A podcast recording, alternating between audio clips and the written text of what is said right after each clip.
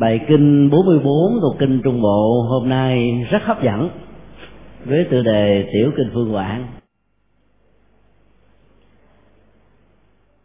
Như lần trước chúng tôi đã nói um, hệ kinh Phương Quảng trong truyền thống văn hệ Bali là một tập hợp các chủ đề về Phật pháp nói chung.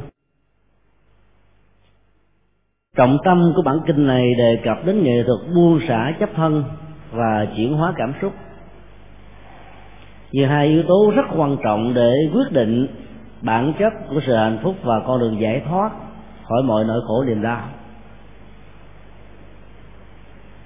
Tất cả mọi ách nạn, các vấn đề tạo ra nỗi buồn, niềm đau trong cuộc đời này, hoặc là liên hệ đến sự chấp thân, hoặc là liên hệ đến cảm xúc. Người bệnh tật, ngoài nỗi đau về vật lý còn có nỗi đau bám vào thân thể với niềm hy ước rằng nó không được quyền bệnh rằng nó không được quyền đau. Mà trên thực tế nó đau bệnh thách đố lại quyền ước của mình. Cảm xúc về à, sự kiện đau vật lý của thân trước nỗi uh, vô vọng về phương diện hy vọng của cảm xúc là làm cho nỗi đau gia tăng gấp đôi. Khi tách rời được phương diện chấp thân và đánh đuổi được dòng cảm xúc ra khỏi tiến trình chấp thân đó con người hành giả sẽ giải quyết được nỗi đau mấy mươi phần trăm. Điểm hấp dẫn thứ hai của bản kinh này là một cuộc đối thoại giữa một vị tỳ kheo ni là một vị ni sư. Và một vị nam cư sĩ có quá trình nghiên cứu Phật học thâm thúy. Mà trước đó chỉ có vài năm, họ đã từng là vợ chồng của nhau. Đây là số rất ít các bài kinh mà người chủ giảng lại là một vị ni. Giá trị chánh pháp và những đóng góp ở trong bản kinh này đó được đức phật thừa nhận tương đương và bằng với chính đức phật. Ở cuối bản kinh đó, đức phật xác quyết nếu như được hỏi những câu hỏi tương tự thì câu giải đáp của ngài cũng không gì khác hơn những gì được tỳ theo này giải đáp. Có lẽ trong lịch sử nhân loại như lai thế tôn là đấng bình đẳng là thấy được tiềm năng tuệ giác và tâm linh của người nữ và ngài rất khách quan, xác định vai trò bình đẳng đó để tạo cơ hội về ờ, chiều kích dấn thân của những vị xuất gia nữ trong vấn đề giải quyết nỗi khổ niềm đau cho cuộc đời. Đương cơ pháp hội trong bản kinh này là ông Visaka một cái tên rất là nữ tính. Vị ni sư giảng bản kinh này là vợ của ông, tên là Dhamma Dina. Lạ lùng ở điểm Visaka đến với đạo Phật trước, cảm nhận được giá trị chánh pháp cao siêu của Như Lai Thế Tôn. Ông chồng đã không còn màng đến chuyện ăn ái nữa và những cử chỉ thân mật âu yếm của người vợ. Cho nên về mới tâm sự với vợ rằng, bây giờ anh sẽ giao hết tài gia tài lại cho em trong vòng một tháng, hai tháng tới. Anh sẽ trở thành người xuất gia là một người phật tử thường thành. Dhammadiya đã đồng ý và hỗ trợ cho chồng đạt được sở nguyện của mình. Nhưng trên thực tế thì ông không làm được việc đó. Vì trách nhiệm, rồi à, vì nỗi đam mê trong nghề nghiệp và rất nhiều lý do xã hội khác nữa. Cho nên nguyện ước của ông ta đã bị đồng đưa và kéo dài.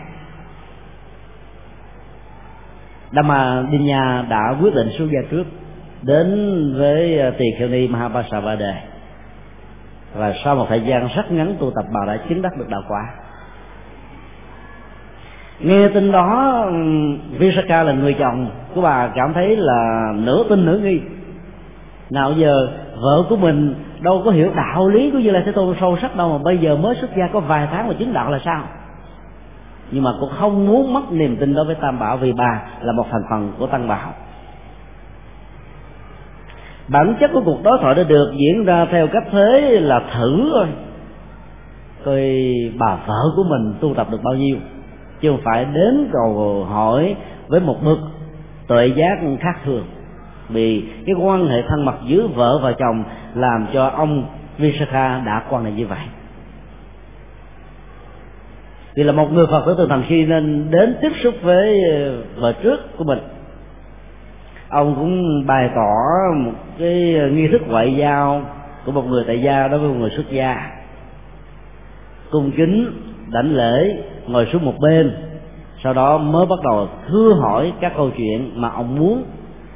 Thông qua đó, như là một cán cân đông đo trình độ tâm linh câu hỏi đầu tiên ông đặt ra cho bà vợ của mình là bản chất của ờ, tự thân này là cái gì? Câu hỏi đó là một câu hỏi rất khó. Nói về thế giới, nói về người khác, nói về sự vật, nói về các vấn đề trong xã hội, ai cũng có thể tham gia được, nhưng mà nói về tự thân không có bản ngã là chuyện khó nói lắm ạ. Mỗi, khi chúng ta có cơ hội phát biểu hay là truyền đạt một thông tin nào đó, đại từ nhân sinh ngôi thế giới phải được sử dụng tôi chứ nó trọng, người ta không biết mình muốn ám chỉ ai. Như vậy là trong bản chất con ngôn ngữ, cái tôi bản ngã đã bắt đầu à, ló ló đầu rồi. Nhưng mà làm thế nào? Trong việc sử dụng cái tôi ngôn ngữ đó, nó không kèm theo cái tôi tâm lý, cái tôi nhận thức, cái tôi ứng xử và cái tôi của sự trở ngại. Chỉ cần lấy ờ, thước đo đó thôi là có thể biết được rằng người đối diện với mình đang nói chánh pháp của đức phật đạt được chiều sâu tâm linh ở mức độ nào. Thước đo rất đơn giản, hiệu quả rất cao. Rất đáng thán phục thì kheo ni Dhammadinha đã trả lời theo khuynh hướng cấu trúc của tứ diệu đế. Tức là đặt vấn đề cái tự thân này đó trên góc độ là bản chất của nó như thế nào, nguồn gốc có mặt của nó ra làm sao, con đường để chuyển hóa tất cả mọi nỗi đau liên hệ đến nó như là bản chất và đích điểm cuối cùng của sự tu tập.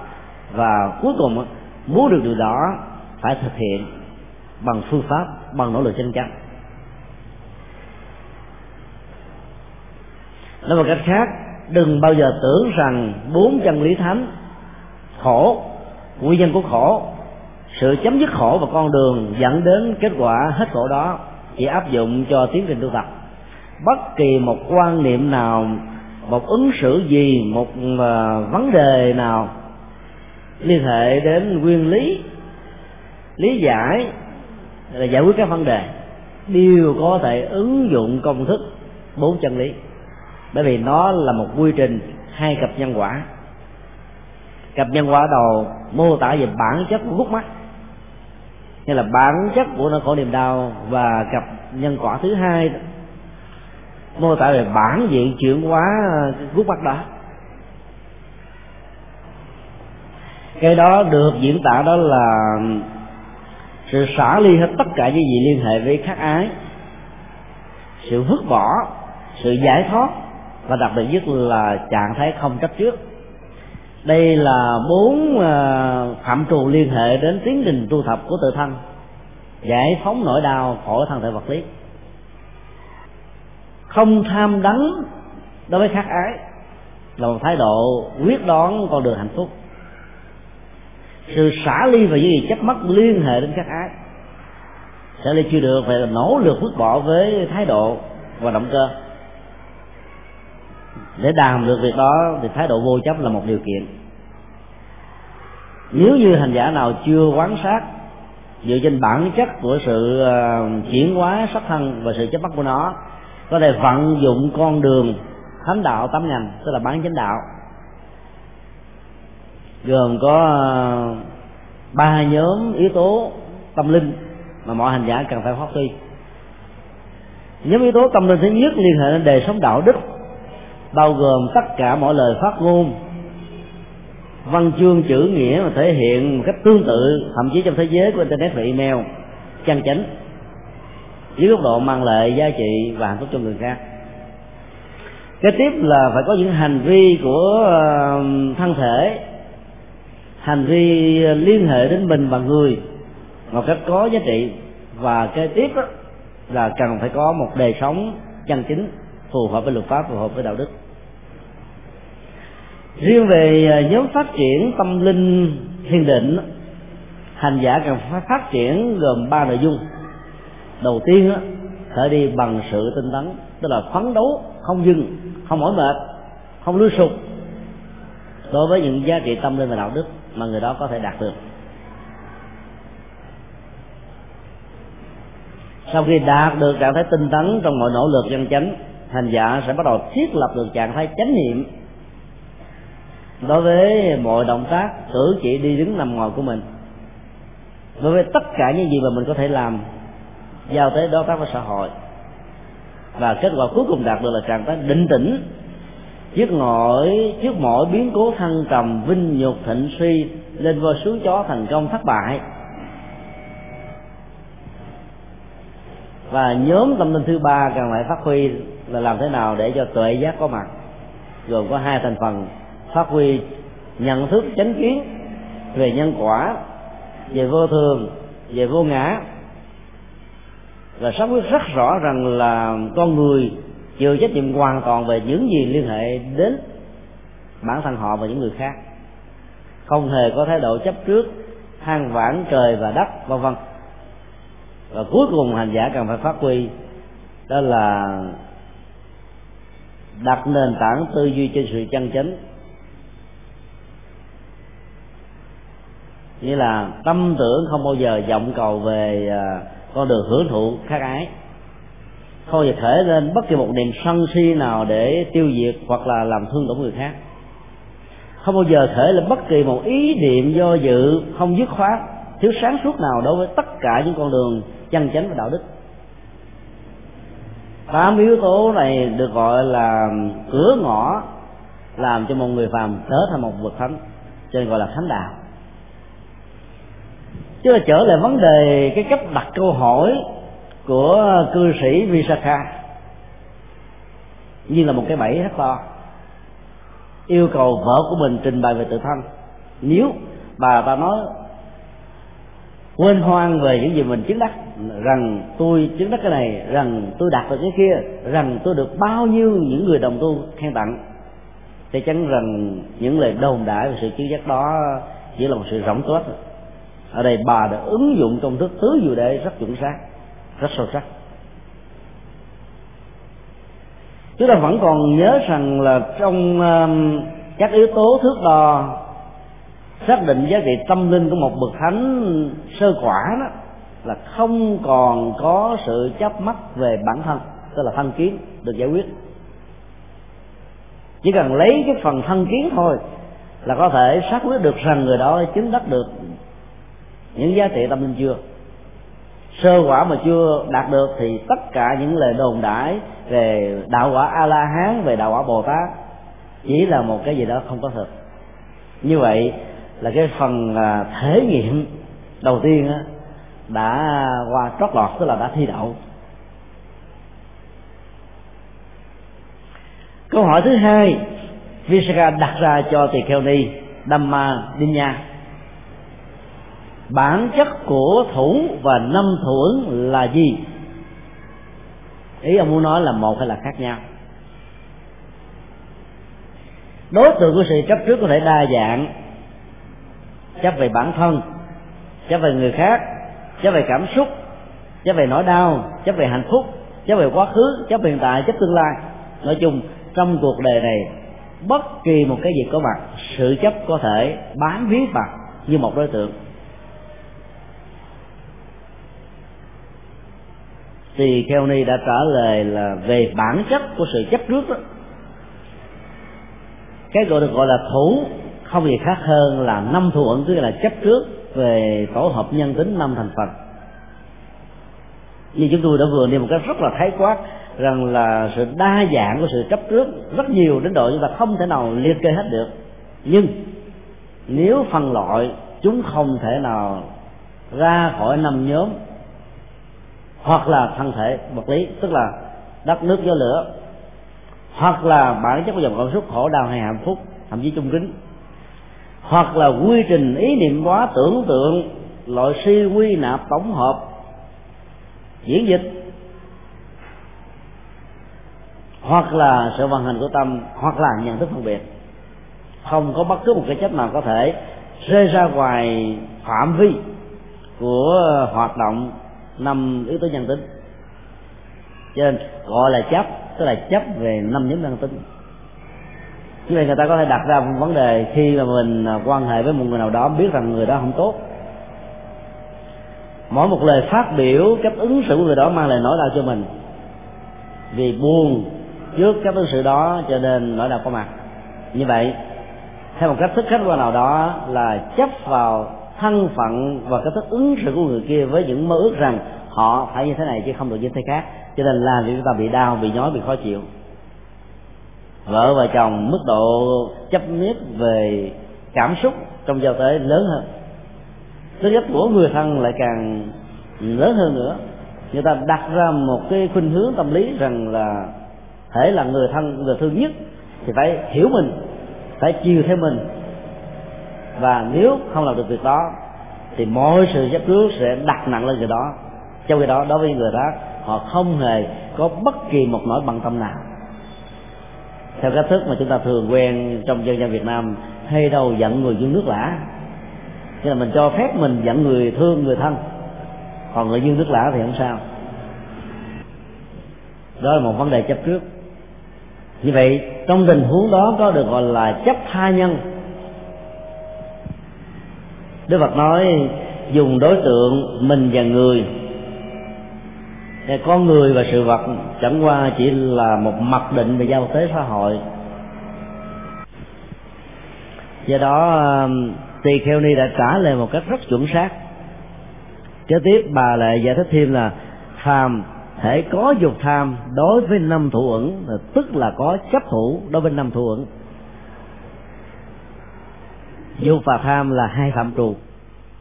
Tham gồm có các mơ ước, dục á, nó liên hệ đến khát ái.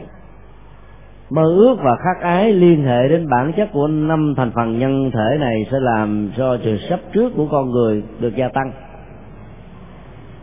Do đó hiểu được bản chất của chấp là chấp về năm ủng con người khi không quan trọng quá về năm thủ ẩn này thì tất cả mọi nỗi đau liên hệ đến sự chấp trước đó sẽ được giải quyết. Sau câu trả lời thứ hai này, ông Visaka đã bắt đầu nhận ra được rằng người đối diện với mình mà trước đây từng là vợ của mình đó và mình đã từng có thể xem rất nhẹ đối với người đó, không còn là người bình thường nữa, là một con người rất đặc biệt cái gì đã tạo ra sự đặc biệt đó chắc chắn là chánh pháp của đức phật thôi. Câu hỏi thứ ba ông đặt ra là bản chất của thân kiến như thế nào? Tức là dựa vào câu hỏi thứ nhất và câu hỏi thứ hai, ông tạo ra một câu hỏi hỗn hợp. Trước khi trả lời về à, bản chất chấp, thì cao ni đã sắp rất rõ, kẻ phàm phu ít nghe kém học, thường gặp rất nhiều vấn đề. Nội khái niệm đó thôi đã cho thấy là phật giáo nhấn mạnh đến vai trò tri thức rất cao. Hễ người nào được gọi là phàm phu, người đó phải kéo theo sự ít nghe kém học. Và ngược lại, định lý này vẫn là một chân lý. Kẻ kém nghe ít học thì thường có khuynh hướng phàm phu. Bởi vì không rõ về con đường đạo lý Phật dạy là biết làm sao mà hành trì. Phân tích về nội dung của ờ, phàm phu kém nghe. Ít hiểu biết đó thì cậu ni này đã phân tích ý hệt như như là thế tôn đã nói. Đó là hạng người không bao giờ đi thăm các bậc thánh hay là bậc chân nhân. Chính vì thế kết quả là không bao giờ biết được giá trị chánh pháp của bậc thánh tuyên thuyết. Và dĩ nhiên khi không biết con đường chân chánh thì người đó sẽ không bao giờ hành trì những gì được, các bậc thánh nói. Có tỳ kheo ni đã tiếp tục phân tích rằng là sự chấp trước về dòng cảm xúc đó có thể được diễn ra theo một trong bốn hướng sau đây. Cảm xúc là tự ngã. Tự ngã là cảm xúc.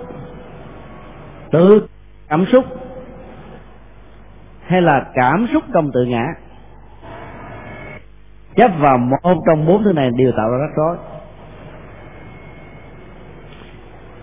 Tương tự, cái cấu trúc đó đã áp dụng cho sắc thân, cho ý niệm quá cho sự vận hành tâm và cho nhận thức phân biệt.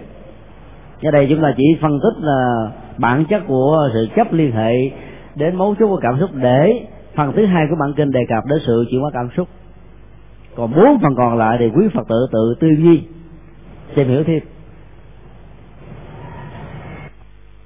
Cho cảm xúc chính là tự ngã của mình, là thái độ tâm lý của rất nhiều người trong chúng ta.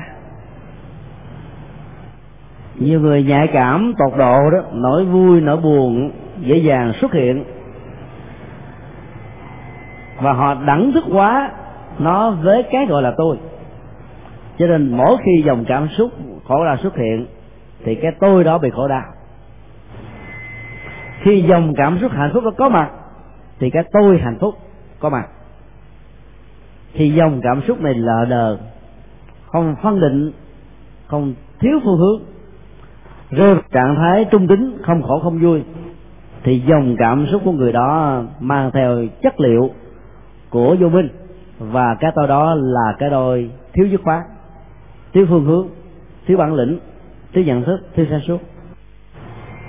Cho nên đẳng thức quá dòng cảm xúc với cái tôi đó đó vô tình mang nỗi đau về à, bản thân mình lâu dài.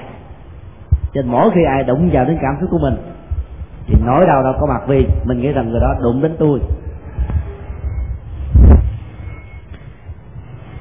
Thứ hai cho rằng là tự ngã có dòng cảm xúc. Rồi khuynh hướng này có thể là được nhiều người lẫn lộn như là một quan điểm bình thường trong các tôi đó có dòng cảm xúc. Dĩ nhiên là chúng ta thấy là một cái gọi là ngã dưới phân tích tâm lý học Phật giáo gồm có năm yếu tố. Thân thể vật lý, dòng cảm xúc, ý niệm quá vận hành tâm và nhận thức phân biệt. Nhưng mà sai lầm ở đây nằm ở chỗ chúng ta đẳng thức quá ở trong cái tôi này chỉ có dòng cảm xúc mà thôi, chứ không có cái gì khác nữa hết. Cho nên rơi vào tình trạng sống đặt nặng về cảm xúc đây là khuynh hướng tâm lý của người bị bệnh cảm xúc. Người bị bệnh cảm xúc nếu không chuyển hóa nó trong tất cả các mối quan hệ sự hiểu lầm dễ dàng xuất hiện lắm. Họ liên tục đến tưởng. Rồi lúc người ta thương mình khen tặng mình mình là tưởng người ta phê bình mình. Chúng tôi biết có một uh, gia đình phật tử phát tâm phát uh, hành kinh sách cho một ngôi chùa làm rất nhiệt tình. Khi có một thầy nào đó hỏi thăm thân phận của gia đình và được biết là những người dấn thân vào làm đều là những người có trình độ, ý của vị thầy này muốn nói là là người có trình độ như vậy lại phát tâm làm những việc rất bình thường, quả là một điều rất đáng tán thán. Những cái vế thứ hai này vì thầy hỏi đó, không nói ra vì ngầm hiểu như vậy là được rồi nhưng người nghe về cảm xúc, chấp trước về cảm xúc, đặt nặng vấn đề đó và nghĩ rằng, có lẽ là nghi ngờ mình sao? Thì từ đó suy tưởng ra nhiều thứ, cho nên đã đẳng thức quá, ở trong cơ thể này chỉ có dòng cảm xúc và lấy cái đó làm giá trị của hạnh phúc và thước đo của mọi vấn đề. Nên khổ đau có mặt khuynh hướng cách thứ ba là cho rằng cảm xúc có mặt trong tự ngã dĩ nhiên chúng ta biết là dòng cảm xúc chỉ là một tổ hợp cũng giống như bốn tổ hợp còn lại của một cấu tạo sắc thân. Con người có sự sống. Nhưng nếu chúng ta cho rằng là dòng cảm xúc này chỉ buộc có mặt ở trong tự ngã đó mà thôi, như vậy là chúng ta đã vô tình đặt nặng cái dòng cảm xúc lên tất cả mọi giá trị. Cho nên đó, bản chất của đời sống còn có nhận thức còn có hành vi, còn có ngôn ngữ, còn có ứng xử. Dòng cảm xúc chỉ là một phản ứng. Khi các giác quan tiếp xúc với các à, đối tượng trần cảnh của chúng mà thôi. Và cuối cùng là cho rằng là tự ngã trong dòng cảm xúc. Tức là cái tôi này ở trong dòng cảm xúc của mình. Thay vì cái tôi nó là một tổ hợp lớn mà dòng cảm xúc chỉ là một phần mà lại quan niệm ngược lại, cho rằng là là cái tôi tồn tại trong dòng cảm xúc. Tất cả các quan niệm à, ở trong văn học, ví dụ như là văn tức là người, cho rằng là cách thức diễn đạt qua nghệ thuật sử dụng tu từ, cách thức chơi chữ, giọng văn phản ánh được bản chất cá tính người đó là một trong những loại chấp trước liên hệ đến một trong bốn loại bệnh cảm xúc vừa nêu. Liên hệ đến bản ngã. Dân tu vậy chịu chịu thôi. Tôi giết ngang tàn, tôi giết người ta đọc là phải đau, phải đớn, về phải mất ăn bỏ ngủ. Vì cái tôi của tôi nó nằm ở trong cái văn của tôi. Cái văn của tôi và cái tư của tôi là một thôi. Các văn nghệ sĩ các nhà văn các nhà nghệ thuật các nhà sáng tạo đó, nếu không khéo thì cái tôi to lắm. Vai trò vị trí càng cao thì cái tôi cảm xúc nó càng lớn nữa. Cho nên chấp trước vào một trong những thứ này đều gặp những trở ngại tương tự. Cũng cùng công thức đó thì Tikhoni Dhamma Nha đã phân tích sắc thân ý niệm quá nhận thức phân biệt và sự vận hành của tâm đã tạo ra một thái độ hoàn toàn cảm phục của ông cư sĩ Visakha. Kế tiếp để sát quyết về bản chất đời sống, tâm linh và chiều sâu của nó, Visakha đã đề cập đến câu hỏi liên hệ bản chất của định là gì. Ông đã đặt ra thêm ba khái niệm tương tự, đó là đối tượng của định là gì tư lương của định là gì? Và bản chất sự tu tập định là gì? Nếu ai đó chưa có kinh nghiệm về à, quá trình hành trì chắc chắn không dễ dàng gì đã qua được cái kỳ thi của cái câu hỏi rất đơn giản và khó trả lời này. Cái gì nó là một phần của đời sống chúng ta thì chúng ta nói nó một cách rất lưu sút nhẹ nhàng thư thái lắm. Vì đó là phần của mình. Nếu nó là giá trị của sự học đó, thì phân trình bài đó có lúc nhớ, lúc quên, lúc được, lúc mất lúc hay, lúc dở. Còn nó lưu xuất từ tâm và kết quả hành trì của bản thân, thì nó là một cái gì đó rất tự nhiên, rất ấn tượng và rất có chiều sâu. Vị tỳ kheo này trả lời rất ngắn gọn, bản chất của định là nhất tâm và không phân tâm. Không phân tâm là một trạng thái à, bắt đầu để giúp cho dòng cảm xúc được thiết lập trên dấu ấn của chánh niệm và tỉnh thức. Tức là tâm của mình tập trung vào một đối tượng duy nhất nào đó. Nếu phân nó làm hai, một phân nữa ngồi dẫn đường chùa sẽ lợi một phân nữa là quán xứ công việc ở nhà, hay là một phân nữa đang nghĩ đến việc lo cho con như thế nào, một phân nữa lo cho người tình, một phân nữa lo cho công việc làm ăn, vân vân chắc chắn rằng người như thế không thể nào có được trạng thái được gọi là định. Yếu tố thứ hai là nhất tâm, tức là sự chuyên nhất và duy trì trạng thái này ở một mức độ cao sâu nhiều hơn. Chúng ta chỉ cần quan sát cái cách thức biểu đạt của ánh mắt. Sự cử động của hướng cái đầu và sự vận chuyển của thân với sự biểu đạt của hai chân và hai tay. Nói chung là dáng đi đi bộ quanh mắt có thể cho phép chúng ta nhận xét ở mức độ sơ khởi rằng cái năng lực về định ở người đó như thế nào. Một người lăng xăng dội dã không thể nào được gọi là một người có chất liệu định.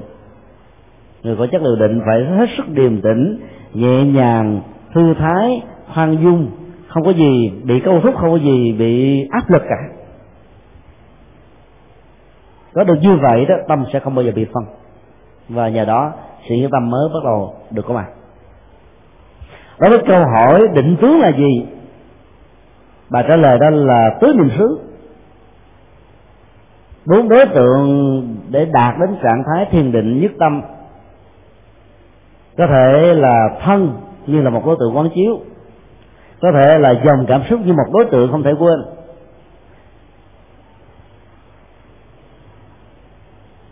Có thể là bản chất của tâm, và có thể là những ý niệm được hình thành ở trong dòng cảm nhận thức của tâm. Sau khi các giác quan tiếp xúc với đối tượng trần cảnh của đó nương vào một trong bốn số này để đạt được trạng thái định là có thể đạt được một cách dễ dàng. Tức là ai nặng về à, chấp thân thì quán thân à, như là một đối tượng của thiền định ai nặng về cảm xúc thì lấy cảm xúc làm đối tượng để quán chiếu. Ai nặng về nhận thức tâm thì lấy tâm làm đứa đối tượng. Ai nhận về sự tưởng tượng hay là sự hình dung, nhận thức lại thì lấy pháp làm đối tượng. Pháp là các ý niệm của tâm, về tâm, về thế giới, về mọi vấn đề. Định tư cụ được hiểu nôm na là tương lương hay là hành trang của thiền định được trả lời đó là bốn tinh tấn. Nỗ lực đoạn trừ và chuyển hóa những việc ác đã làm trong quá khứ không cho nó tái diễn ở hiện tại.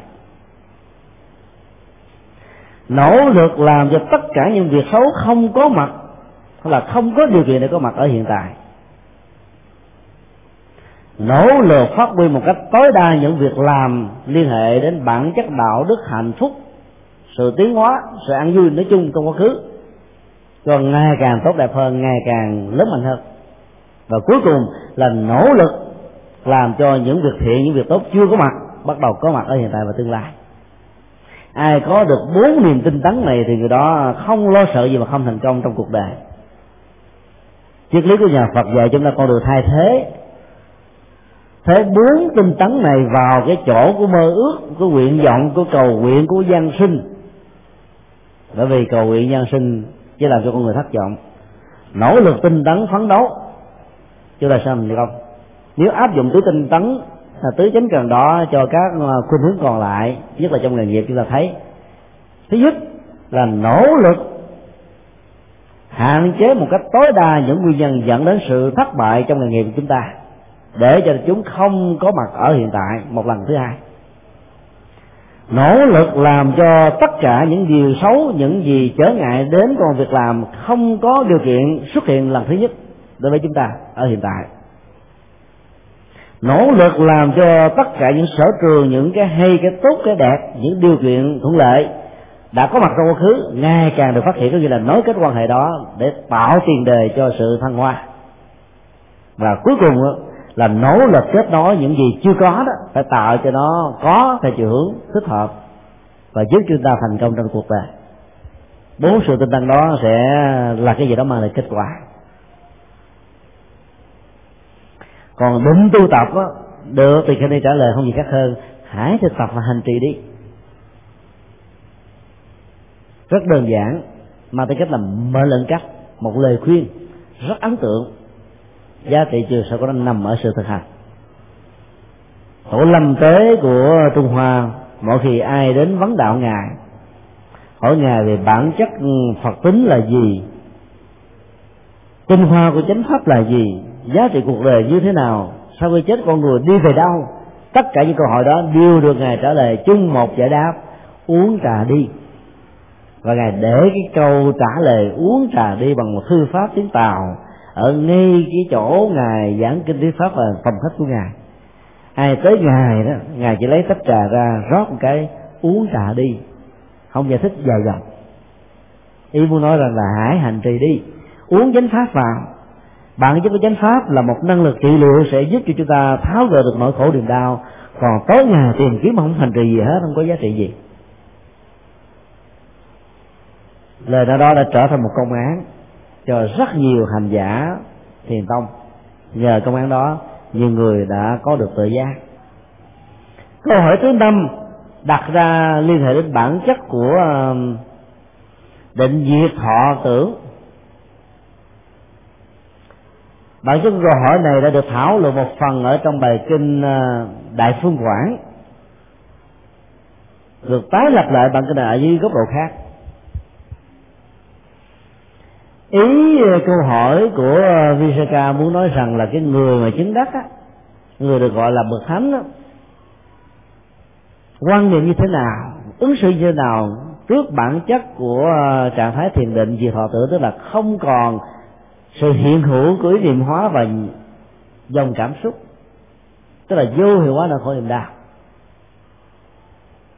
Dikhani đã trả lời rằng là hành giả được gọi tu tập có chuyển hóa, sẽ không bao giờ nghĩ rằng tôi sẽ chứng nhập.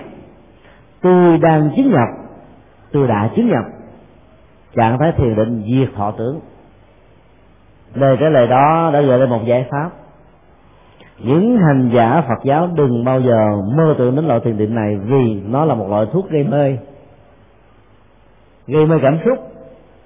Gây mê ý niệm hóa làm cho hai phương diện này mất đi hết tất cả các hoạt dụng và rút thời gian ở trong trạng thái gây mê bằng cảm xúc và gây mê bằng ý niệm hóa này, hành giả có cảm giác được chấn an rằng nỗi khổ niềm đau tôi đã được vượt qua. Nhưng trên thực tế còn y nguyên. Ở trong khái niệm của à, ngành à, điện tử tinh học ngày nay có dùng một từ, tiêm chủng khoanh dùng ở lại quarantine khi một loại virus nào tấn công vào hệ thống máy móc có thể làm hư phần mềm hay là hệ, hư phần cứng đó thì các chương trình ờ, trị liệu virus này đó tạo ra một cái lệnh điều khiển tự động là khống chế khoanh dùng chúng ở một cái bộ phận nào đó để chúng không lan tràn ở những chỗ khác. Làm cho người sử dụng máy vi tính có cảm giác chấn an rằng là máy của tôi sẽ không bị hư trên thực tế con bệnh đó vẫn đang còn nằm vùng. Nó là một tên du kích, thiện chiến. Lúc nào sơ hở là nó có thể phá hỏng hết hệ thống phần mềm với các dữ liệu, hệ thống phân cứng với rất nhiều tiền.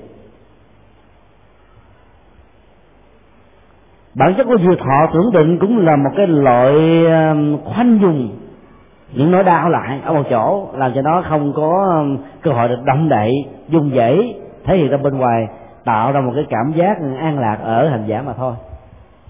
Cho nên đó khi ra khỏi trạng thái thiền định này chúng ta phải đối phó với cuộc sống hàng ngày hàng giờ hạnh phúc hay không là nằm ở lúc mà chúng ta giao tới hàng ngày chứ không phải nằm ở chỗ chúng ta đang nhập thiền định. Lên chùa gặp phật muốn tu về nhà với mẹ công phu sau đành bởi vì lúc đó, đó có trách nhiệm nè có nỗi buồn nè có nỗi lo nè và thậm chí là có luôn cả những sự gánh nặng với anh em bà con nữa. Ai lo nhiều lo ít. Tại sao phải để cho tôi phải lo một tháng năm trăm ngàn cho mẹ tôi? Còn cái anh làm gì? Cái thân phụ vô. Cho nên công phu không nổi. Là không xong. Như vậy là chúng ta thấy là yếu tố điều kiện và môi trường tạo ra một trạng thái chấn an rằng mình đã vượt qua. Cho nên dân lên chùa một ngày họ bắt quan trai hay là tu tập một khóa tu Phật thất ở chùa Hoàng Pháp á, chúng ta cảm thấy là tâm của mình lắng dịu xuống nhẹ nhàng thư thái thảnh thơi nghĩ rằng là mình không còn màng đến cái gì trên cuộc đời này nữa tưởng là mình chứng rồi. Cho nên Tikhani đã lưu ý chúng ta là một hành giả thật sự không bao giờ nghĩ rằng tôi đã chứng về thọ tưởng định. Không bao giờ mơ tưởng tôi sẽ chứng. Ngay cả đang lúc ở vào trạng thái về thọ tự định cũng không nghĩ rằng tôi đang thể hiện loại thiền định đó, vì cái đó nó không cần thiết. Đạo lý nhà Phật đã thay thế phương pháp thiền quán mang gốc rễ của bà la môn giáo này bằng sự thực tập chánh niệm và tỉnh thức hàng ngày, hàng giờ, tiếp xúc với quần chúng, công việc làm ăn, sinh hoạt, gia đình, giao tới xã hội. Làm thế nào để cho chánh niệm có mặt là lúc đó chúng ta được gọi là người giải thoát buông xả khỏi sự chấp trước đó sự giải thoát bắt đầu có mặt thôi không cần phải đi đâu xa không cần phải lên chùa dĩ nhiên là lên chùa để chúng ta truyền thêm năng lực tâm linh. Cái cộng lực tâm linh. Chứ đừng nghĩ rằng là chỉ có con đường đó là duy nhất. Kế tiếp thì theo đi đã giải thích rằng là trong định diệt thọ tưởng đó, khẩu hành của hành giả hoàn toàn ngưng hoạt động như là người đó không còn nói nữa cái người nào mà nói nhiều, ai không hỏi cũng nói. Ai không hỏi cũng khai, ai không hỏi cũng tâm sự. Tâm sự không được người này thì gọi điện thoại nói người kia. Nói người kia không được, mời ta đến nhà mình chơi. Người ta không đến nhà mình chơi thì tự động đến nhà người khác chơi. Cái nói đó là một trở ngại rất lớn. Và không bao giờ đạt được trạng thái thiền định, cho nên đầu tiên hành giả phải chuyển hóa và làm cho khẩu hành, tức là các hoạt động của cái miệng, cái môi tức là liên hệ đến ăn uống phát ngôn giao tế. Kế đến là ngưng về thân hành tức là sự vận hành của thân đi đứng nằm ngồi. Có nhiều người mà từ cái xã hội hóa đó thích giao tế. Nhưng mà trong trạng thái xuất định đó, thì khi này nói là tâm hành xuất trước từ lúc đó tâm hoạt động trước. Tức là khi tâm bắt đầu hoạt động trở lại với những nhận thức đánh giá phân biệt của các giác quan thì lúc đó kéo theo sau là sự cử động của cơ thể thân. Làm cho người khác nhận thức biết được rằng người này chưa phải là người đã chết. Họ đang trở lại từ trạng thái diệt họ tưởng định. Trong khi chất lâm sàng ngưng hoạt động của tim và hô hấp, trong khi não vẫn đang còn lơ lối, mờ nhạt đó, thì cái lơ lối mờ nhạt đó chính là hoạt dụng của tâm hành tức là sự vận hành của tâm. Mà khi tâm xuất khởi ra khỏi thiền định rồi đó, thì lúc đó tăng thân sẽ bắt đầu vận hành. Khi vận hành người ta phải nói với người khác trong thời gian qua tôi tu thiền, tôi đạt được cái này, cái nọ, tôi chia sẻ, tôi thành công, tôi chứng đắc, vân vân. Nói nhiều lắm, nói như thể là cái người đã hoàn tất con đường tu tập rồi. Người đạt được ờ, chất liệu sâu sắc thì không nói nhiều, mà người đạt được ít thì nói rất nhiều. Vì cái ảo giác làm cho họ phấn chấn lên. Sau đó um, hành giả sẽ bắt đầu um, nhận diện được ba loại cảm giác và ba loại xúc. Liên hệ đến cảm giác này, đó là sự tiếp xúc với cái không. Cái rỗng không. Cái không có gì là quan trọng. Cái tính chất không thực thể của mọi vấn đề. Của cái tôi của uh, người khác của vũ trụ, của muôn loài. Thuật ngữ Phật học bằng chữ Hán gọi là không xúc, tiếng Bali gọi là sunyato phaso, tức là tiếp xúc với trạng thái trống rỗng. Và cái đó tạo ra một cái ờ, sự chấn an rằng mình nhẹ nhàng. Bây giờ mọi ờ, ách tắc, cái rút ra được khai thông là giống như một cái không gian trống trơn, không có gì có thể làm trở ngại nó cả trạng thái thứ hai là vô tướng xúc. Tức là sự tiếp xúc về bản chất của cái gọi là vô tướng. Quan niệm về tướng trạng là một vấn đề tạo ra sự rắc rối đó. Nghĩ rằng mình mập, mình ốm, mình cao, mình thấp, mình đen, mình trắng, mình gò, hay là mình đạt được những cái vòng tiêu chuẩn về cái gọi là người đẹp, làm cho biết bao nhiêu này, bao nhiêu người phải khổ đau ý thức vì điều đó nhiều quá, người ta phải tốn rất nhiều tiền cho trang sức phẩm, cho y phục, cho ăn uống, cho thể dục dụng cụ. Thể dục thẩm mỹ, thậm chí là giải phóng thẩm mỹ nữa. Bởi vì chấp vào tướng. Và hành giả đạt được trạng thái thiền hay là trên con đường muốn hướng đến thiền, thì phải thật sự tiếp xúc với được cái vô tướng. Tức là không chấp trước, không dướng vào bất cứ một tướng trạng nào. Phàm sở hữu tướng, giai thị hy vọng trong câu, trong kinh kim cang là một phương châm ứng xử rất tốt cho chúng ta.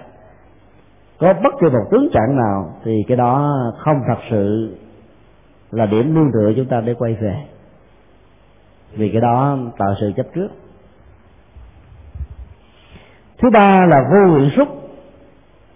Tức là tiếp xúc với trạng thái không còn ước nguyện, không còn mong cầu, không còn chờ đợi, không còn cảm thấy là bằng thần khó chịu, giả vui hay là không vui vân vân tất cả cái đó đều là những ách nạn cho con đường thông dong giải thoát. Thành giả muốn chuyển qua cầm suốt là phải giải quyết tất cả những vấn đề này. Và biểu hiện ờ, vật lý cũng như là những hỗ trợ cần thiết đó, là tâm hành giả sẽ bắt đầu có khuynh hướng thiên về độc cư tức là thích ở một mình tức là không cần phải lăn xăng với cuộc đời với xã hội. Những gì cần tiếp xúc thì giao tế làm hết việc rồi trở về nhà nếu những đấng này sâu làm được việc đó thì các bà vợ không bao giờ lo. Tức là sau khi hoàn tất công việc ở công sở xong, về thẳng một mặt tới nhà. Không ghé nhà bạn, không lê la quán rượu, không vào các quán bia ôm, không vào những nơi karaoke, không vào các sòng bạc. Chắc chắn rằng vợ hạnh phúc, con cháu được nhờ. Để vì người đó thỏa mãn được hạnh phúc trong bản thân của mình. Lúc đó họ không bao giờ nghĩ rằng là cần phải có một người nào đó tâm sự, chia sẻ ý ôi thì mới được hạnh phúc. Thì lúc người đó sẽ có thể sống thông dong ở mọi nơi mọi chốn. Đông người cũng không ảnh hưởng, vắng người cũng không cảm thấy buồn chán. Vậy chuyển hóa cảm xúc là nằm ở chỗ đó kế đến ờ, uh, Visakha đã đề cập đến bản chất của ba cảm thọ. Hạnh phúc khổ đau và trung tính liên hệ đến uh, bản chất của cái thân. Và thứ hai là liên hệ đến bản chất của uh, dòng cảm xúc. Các dòng cảm xúc liên hệ đến thân thì tâm một cách khoái lạc thì được gọi là cảm giác hạnh phúc. Các cảm giác khổ đau liên hệ đến thân hay là liên hệ đến tâm? Đều tạo cho chúng ta nỗi chán chừa thất vọng. Trong khi đó, cảm giác trung tính không khổ, không không vui đó, là một cái gì đó, nó lương ngừ lần là không xác định. Trong Phật giáo, thường liền nó vào vô minh cho là thiếu sáng suốt. Thà nó thật là vui là vui, buồn ra buồn. Còn nó lưng khưng giữa hai cái này, không phải vui cũng phải buồn. Người đó khó khó giao tế lắm. Tức là nắng mưa không rõ ràng. Đêm và ngày không dứt khoát, không ai biết đâu mà ứng xử, đối phó với chúng ta. Phải xác định bản chất, hoặc là hạnh phúc hoặc là khổ đau. Hoặc là vượt lên trên nó để tránh mọi hệ lụy của nó có thể có. Bản chất của dòng cảm xúc nếu thiếu sự chuyển hóa của các hành giả đó thì dẫn đến khuynh hướng ứng xử như thế này. Là đối với những gì mang lại hạnh phúc từ giờ đó sẽ nghĩ đến cái gì còn mãi còn hoài với mình, cái đó là hạnh phúc. Cái gì biến hoại đó sẽ tạo ra khỏi đau. Đây là khuynh hướng thông thường của chúng ta. Tình yêu kéo dài hạnh phúc của nó trong vòng được mấy năm, sau đó có thể dẫn đến sự ờ, trục trặc về mối quan hệ. Hướng giải quyết cái đó trước nhất có thể là ly thân và sau đó là ly dị. Trong suốt những thời gian im ấm được gọi là hạnh phúc, và chúng ta muốn giữ nó với mình, giữ hoài giữ mãi như một kỷ niệm đẹp. Còn giai đoạn canh không lành, cơm không ngọt nữa rồi đó, thì lúc đó không ai muốn giữ kỷ niệm đó làm gì mới giờ. Nhắc đến người đó, người ta cảm thấy buồn chán mà muốn quên đi, không muốn nghe. Tâm lý ứng xử này để làm cho chúng ta có không được đối xử với dòng cảm xúc. Với đối tượng liên hệ dùng cảm xúc đó. Và dĩ nhiên, mỗi lần ứng xử như vậy thì thích và không thích sẽ trở thành một vấn nạn đối với mình. Trong khi đó, đối với những gì thuộc về dòng cảm xúc khổ đau đó cái được giữ lại đó, thì thuộc về khổ gấp đôi thì Khani phân tích rất hay. Đối với dòng cảm xúc khổ đau, giữ lại cái gì thì khổ đau, có mặt gấp đôi cái đó. Đối với cái gì bị biến hoại thì có sẽ mang lại hạnh phúc. Tức là nếu nỗi khổ đau bị biến hoại, tức là bị quy luật vô thường chuyển hóa, thay đổi, thì cái đó sẽ mang lại hạnh phúc trong 80 câu thi trắc nghiệm có một câu rất khó. Những gì vô thương bị biến hoại mang lại khổ đau hay hạnh phúc. Trả lời a, mang lại khổ đau. Trả lời b, mang lại hạnh phúc. Trả lời c, mang lại cả hai. Trả lời d, cả hai đều sai. Hiếm có người trả lời đúng được câu này. Câu thứ hai đó trong vô thường về khổ đau mà là hạnh phúc là điều tất nhiên thôi. Chẳng lẽ chúng ta muốn cái chân thường, tức là cái tồn tại vĩnh viễn của nỗi khổ niềm đau nào đó có mặt trong đời của mình? Cho nên quên nó càng nhiều càng tốt, càng sớm càng hay. Và là nghĩ rằng nó chưa từng có mặt trong cuộc đời càng càng tốt hơn nữa. Tức là thấy được tính cách vô thường của nỗi khổ niềm đau sẽ giúp cho người bị khổ đau vượt thoát khỏi áp nạn của nó. Cho nên ai đang bị khổ đau phải quán vô thường, rằng là cái khổ này vô thường. Cho nên tôi không được quyền giữ nó như là một cái chân thường. Cho nên tôi phải vẫy tay chào với nó. Tôi phải chia tay với nó. Tôi phải ra đi thôi. Đối với cảm giác không khổ không vui, thì kêu ni trả lời rằng là người có trí thì à, mọi ứng xử đối với trường hợp đó đều là vui, còn người không có trí thì mọi ứng xử đều là buồn nên trạng thái trung tính là một vấn nạn. Mà phải là một người có tự giác thì mới có thể vượt qua khỏi được vấn nạn đó để không biết nó trở thành một áp nạn và mình là một nạn nhân. Để, trước khi chuyển hóa cảm xúc thì khâu ni đã hướng dẫn cách xuất hành về một cách rất đơn giản là đối với tất cả mọi cảm giác mang lại niềm vui cho chúng ta. Hành giả cần phải từ bỏ thói quen và khinh hướng lòng tham đối với nó. Cái này khó làm lắm á. Thấy đơn giản khó làm lắm. Ai cũng muốn giữ cái niềm đẹp niềm vui lâu dài với mình. Mà giờ nó không còn nữa cũng muốn giữ đó. Có một đôi vợ chồng ở bên úc, chúng tôi được quen. Ông chồng đã chính thức tuyên bố ly dị. Và ông ta cho biết rằng là ông ta đã có người vợ khác. Bà vợ cảm thấy tiếc nuối vì trong những năm tháng vừa qua bà cảm thấy rất hạnh phúc đối với ông. Cho nên bà năn nỉ ông, bây giờ cứ ra ngoài xã hội, cứ tuyên bố tôi với ông là vợ chồng còn trong nhà tôi với ông là người dân nước lạ. Không sao hết. Ông cho tôi một cái niềm hạnh phúc cuối cùng là được hạnh phúc với người bên ngoài, còn tôi không có hạnh phúc với ông, không sao. Thì cái tiếc nuối không buông đó là một vấn vấn đề lớn lắm ạ. Ở đây thì ni damadinya đã dạy là đừng núi kéo và đừng bao giờ thiết lập khuynh hướng bám víu dòng tham và dòng cảm xúc hạnh phúc thứ hai, hành giả cần phải tu tập rằng là trong tất cả các cảm giác khổ đau cần phải từ bỏ khuynh hướng lòng sân. Thì khổ đau dẫn đến bất mãn, khổ đau dẫn đến bực bội, khổ đau dẫn đến tức tối, khổ đau dẫn đến cắt đứt, khổ đau dẫn đến mọi phản ứng xử không lường trước được. Hành giả có tu tập phải từ bỏ điều đó để không tạo nỗi đau cho mình và người kia. Thứ ba, trong tất cả các loại cảm thức trung tính cần phải từ bỏ khuynh hướng vô minh. Tức là lưng khừng không dứt khoát á. Cái không dứt khoát đó làm cho biết bao nhiêu người bỏ mất cơ hội, biết bao nhiêu người trùng ước, biết bao người đánh mất tiềm năng. Đó là sự hành trì rất căn bản, rất đơn giản nhưng mà rất có giá trị thâm sâu. Sau khi hành trì căn bản như vậy đó, thì các hành giả phải à, nỗ lực một bước thứ hai nữa là làm thế nào để thoát hết tất cả mọi dục nhiễm đối với các khoái lạc giác quan. Không còn đắm chìm ở trong tư duy xấu. Nên từ đó đạt được trạng thái cảnh giới thiền thứ nhất, một trạng thái hoàn toàn hỷ lạc, tức là có hỷ, tức là niềm vui, lạc là hạnh phúc. Do xa lìa và không còn màng đến các khoái lạc tính dục nữa dĩ nhiên là người đó vẫn tiếp tục duy trì đối tượng thiền quán, giữ tâm với đối tượng thiền quán đó. Khi tâm tham đã hết, thì khuynh hướng tham cũng không tồn tại. Bạn chất có sự chuyển hóa là nằm ở chỗ này thôi. Kế tiếp, hành giả phải tư duy rằng là chắc chắn ta sẽ chứng và an trú trong cảnh giới của bậc thánh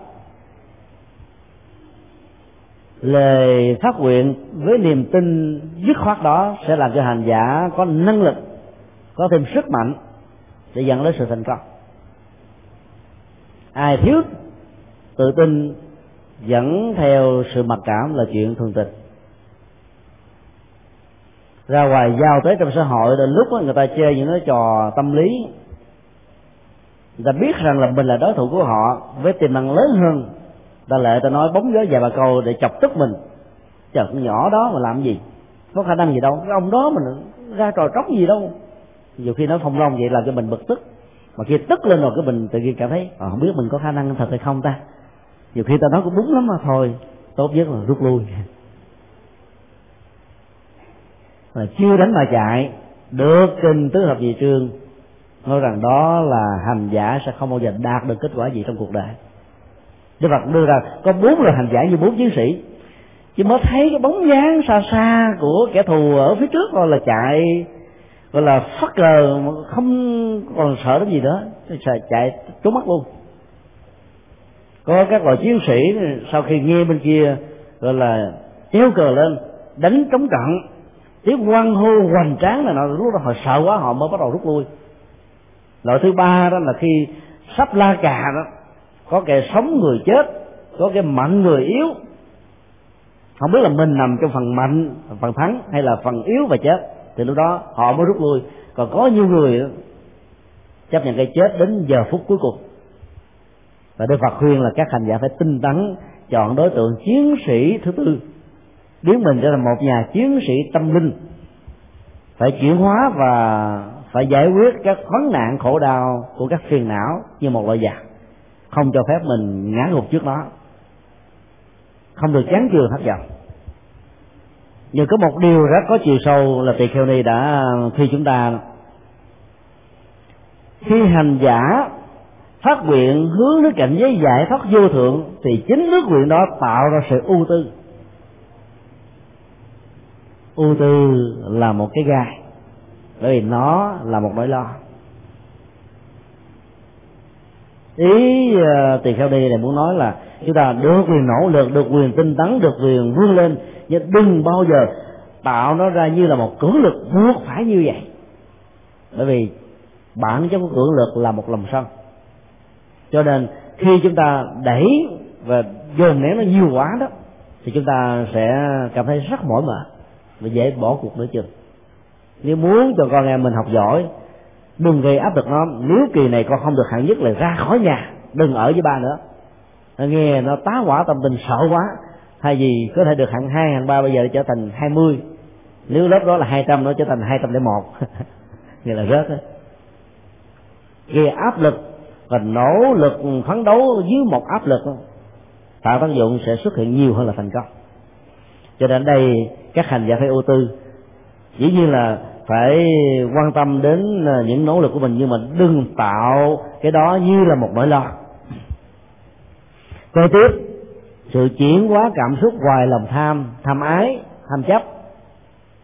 Hành giả còn phải chuyển hóa lòng sân. Khi lòng sân đã hết thì khuynh hướng sân cũng không còn tồn tại. Nhờ đó, vị hành giả sẽ bắt đầu buông được dòng cảm xúc của khổ đau và hạnh phúc chuyển hóa tất cả những nỗi buồn, nỗi vui đã cảm thọ trước đây và an trú vào cảnh giới thiền thứ tư. Nơi đó là một trạng thái hoàn toàn thanh tịnh, vắng bật hết mọi ý niệm. Vô mình là kết thúc, si mê cũng không còn tồn tại. Mọi ý niệm về nỗi đau cũng vắng bóng. Và lúc đó tất cả mọi khuynh hướng trong cuộc đời và những gì liên hệ đến họ không còn là một trở ngại nữa tức là hỏi có một câu đơn giản thôi thì kheo ni đã trả lời rất có chiều sâu. Vì mọi phương diện chỉ có cảm xúc mà một hành giả cần phải trải qua. Dù là tu tập pháp môn nào, thiền, tịnh độ, mật tông, pháp hoa tông, tam luận tông, hay là những tông chỉ mới thì chúng ta phải biết rằng là cũng vấn đề chính yếu là chuyển qua cảm xúc thôi. Chuyển qua nhân tính, chuyển qua thái độ, chuyển qua hành động, chuyển qua nhận thức khi nào tất cả những tâm lý âm tính tiêu cực không còn nữa thì con người đó mới được gọi là người chứng đắc.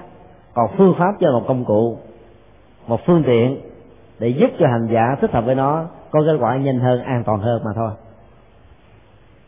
Bản kinh tiếp tục giải thích cho chúng ta thấy rằng là bản chất của cảm giác hạnh phúc đó, sẽ lấy khổ đau làm chỗ tương tác. Cái câu nói này rất hay là một triết lý đó hạnh phúc lấy khổ đau làm tương tác. Hay nói cách khác là biết vận dụng khổ đau như là một ờ, điều kiện tất yếu thì hạnh phúc sẽ có mặt. Đang có mặt ở bùn nhơn, nghĩ rằng là nước này không thể tạo ra nguồn sự giặt vũ hay bất kỳ một sử dụng nào, thì nỗi bất mãn sẽ dẫn đến thái độ quyết định bỏ nó đi vì nghĩ nó vô dụng. Cho nên người, người sáng suốt và bình tĩnh có cảm xúc được chuyển hóa sẽ nghĩ rằng đây là một môi trường rất thuận lợi vì bùng dơ là yếu tố kiên quyết để tạo ra hương thơm ngào ngạt của những chiếc bông của những hoa sen nồng thắm. Thì cũng trong một môi trường hoàn cảnh thôi cái xấu nhất cái bất lợi nhất cái áp nặng nhất, cái trở ngại nhất biến nó như là một điều kiện để rèn rèn luyện tâm linh của mình. Tạo nó trở thành một công cụ để phục vụ cho hạnh phúc. Cho nên, đối với hạnh phúc thì sự tương tác của nó chính là khổ đau. Là vậy đó. Dĩ nhiên, đừng bao giờ hiểu theo nguyên lý ngược lại là muốn được hạnh phúc là hãy trải qua khổ đau. Hãy nếm khổ đau đi rồi được hạnh phúc. Vì thái độ này sẽ làm cho con người trở nên rất là về kỹ và đi đọt những người đi theo sau mình. Có nhiều người ích kỷ con đường mình đi qua với những thành công mà sự trải dài của các viên đá thành công đó là những nỗi khổ và niềm đau. Về sau này mình muốn con em của mình, học trò của mình cũng phải trải qua cái nỗi khổ đau của ý hệt như vậy để trước khi đạt được hạnh phúc. Như vậy là chúng ta tạo ra nhiều nỗi quan khi quán trái. Còn người có tinh thần chuyển hóa cảm xúc sẽ ứng xử hoàn toàn khác. Biết rằng mình bất hạnh do nghiệp chướng, nhiều đời nhiều kiếp là cho mình phải gian truân thử thách nhiều. Bây giờ mình vượt qua được rồi, mình có được tấm bản đồ trong tay, thấy nhiều thành công cho nên hướng dẫn những người đi sau. Hãy tránh cái bánh xe khổ đau của mình để họ được thành công sớm hơn mình. Cho nên, hạnh phúc lấy khổ đau làm tương tác như là một nghệ thuật ứng xử trong những tình huống mà mình không có sự lựa chọn để biến cái xấu nhất trở thành cái tốt nhất biến cái sợi đỏ thành cái sợi trường biến những cái không xài được trở thành cái hữu dụng. Chứ không phải là muốn trở thành có giá trị thì phải sử dụng những cái vô dụng. Mà là không có. Và buộc tất cả những khác phải trải qua những sự vô dụng này trước khi trở thành một nhân vật hữu dụng. Tương tự, cảm giác khổ đau sẽ lấy hạnh phúc làm chỗ tương đương. Tức là ai muốn giải quyết được nỗi khổ niềm đau một cách lâu dài, thì cứ đối chiếu với nỗi niềm hạnh phúc của người khác. Nghĩ rằng người khác được hạnh phúc, tại sao ta đây không được? Đừng bao giờ tự khinh bình mà rơi vào nỗi mặc cảm và tự ti. Cho nên phải phấn đấu, dĩ nhiên có phương pháp.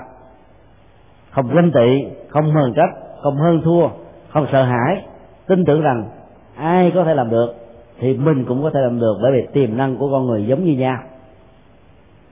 Sự thành công chẳng qua chỉ là sự khác nhau về cái mức độ sử dụng về tiềm năng đó như thế nào, có phương pháp hay không trong khi đó đối với cảm thọ trung tính thì lấy vô minh làm chỗ tương đương.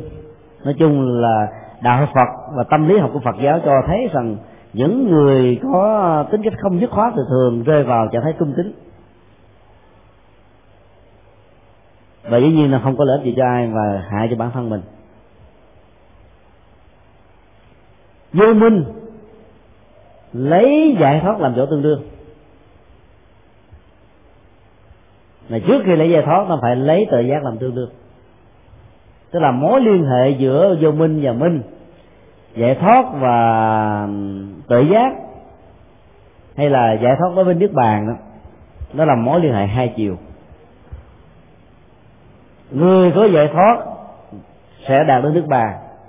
Người có nước bàn sẽ có giải thoát. Người có tự giác sẽ được nước bàn.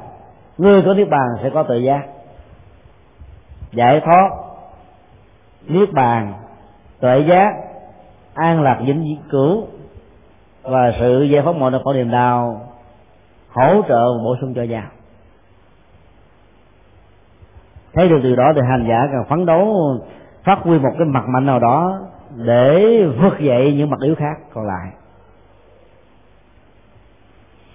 Sau đó um, cư sĩ Visakha đã hỏi một câu hỏi rất sâu sắc là bản chất của niết bàn là lấy cái gì làm tương ưng? Thì khi đây nói, đây là một câu hỏi đã đi quá xa câu giải đáp vì nó đã lạc đề, vượt khỏi mọi giới hạn của sự trả lời. Bởi vì bản chất của niết bàn không giới hạn trong phạm vi của ngôn ngữ và biểu đạt của ngôn ngữ. Cho nên ai đang nỗ lực đạt đến nó sẽ cảm nhận được phần nào của nó. Còn người đạt được trọn vẹn sẽ thấy nó là gì mà không cần phải diễn tả. Ý muốn nói là hãy uống trà đi, hãy thực hành đi. Sẽ hiểu được là sự tương đương của nó như thế nào. Còn hỏi sao quằn hết cái này qua cái kia, móc nó cái nọ, thì dính diễn và không bao giờ đi đến cái gì cả. Chứ để thỏa mãn kiến thức, nhưng kiến thức sẽ không bao giờ được thỏa mãn. Hành trì làm cho con người được an vui, chính cái đó tạo sự thỏa mãn.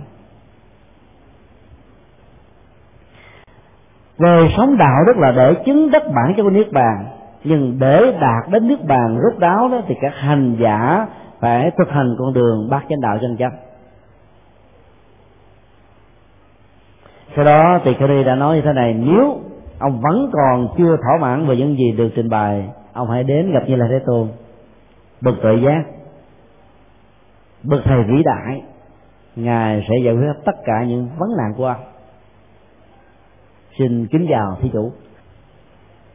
Sau khi nghe một bài kinh khá lý thú về phương diện Phật học, cư sĩ và cũng là nhà nghiên cứu thiện nam Visakha đã thấy rằng người vợ trước đây của mình đã là một bậc khác với con người bình thường. Dĩ nhiên đặc sắc hơn ông rất nhiều, nhưng ông vẫn chưa tin rằng bà vợ của ông đã chứng đắc cho nên vẫn đến gặp như là thế tôn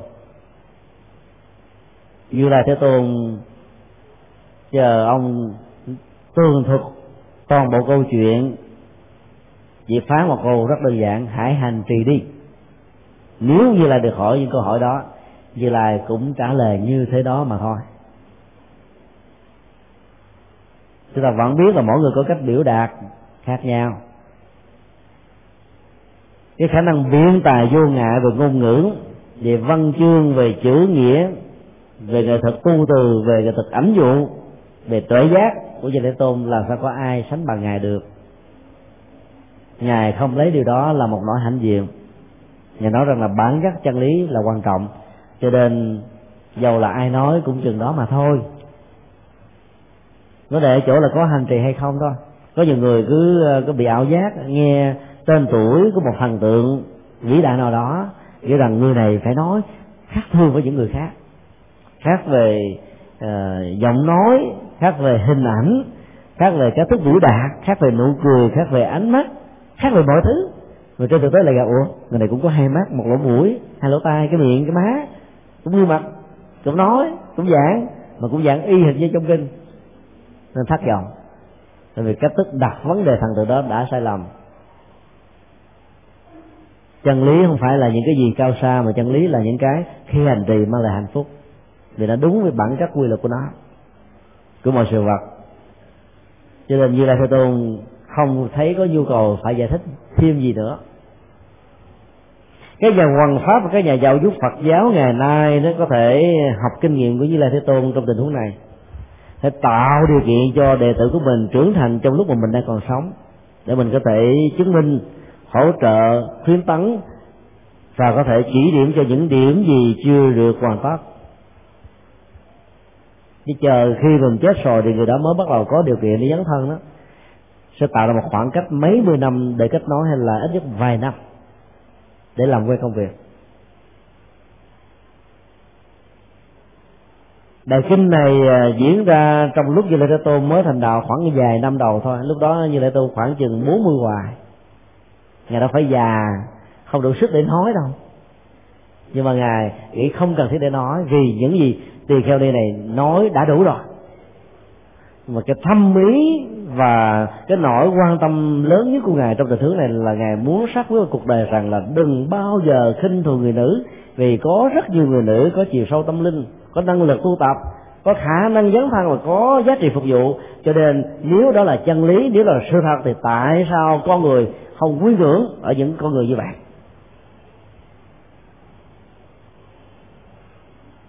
Nếu như lai nói thêm một điều gì đó, thì vị cư sĩ Visakha này nói, ôi, tưởng đâu bà vợ tôi nói gì sâu sắc chứ đâu có hơn gì như lai thế tôn đâu, cho nên học như lai thế tôn còn hơn là học với bà. Như lai thế tôn là đóng bít cái cửa ngõ so sánh đó. Hãy hành trì đi, hãy uống trà đi, thì mọi việc sẽ được giải quyết. Sau khi nghe như vậy xong, cư sĩ Visakha là đảnh lễ như lai thế tôn và phát nguyện là con sẽ hành trì theo ngài. Nghĩa là con sẽ nghe theo những gì được a la hán đâm ma đinh nha đã phân tích cho con khi nãy. Kết thúc bài kinh như là thế tôn sắc quyết đi đâm ma đinh nha là một bậc hiền trí là một bậc tuệ giác lớn. Khái niệm bậc hiền trí được như lê thế tôn ám chỉ cho các vị a la hán nhưng mà bậc tuệ giác lớn đó, là một khái niệm mà thường là các bậc đệ tử của như lê tôn dành cho ngài. Duy nhất thôi đại giác ngộ còn các vị a la hán là bậc giác ngộ chứ không phải đại giác ngộ. Ở đây như là thế tôn nói, tỳ kheo ni Dhamma Dinya là bậc đại giác ngộ. Chúng ta thấy có một bậc thầy nào vĩ đại như Lê La Thế Tôn ở cái độ bình đẳng, cho sự chứng đắc và tu chứng như như là thế tôn hay không? Chắc chắn là không.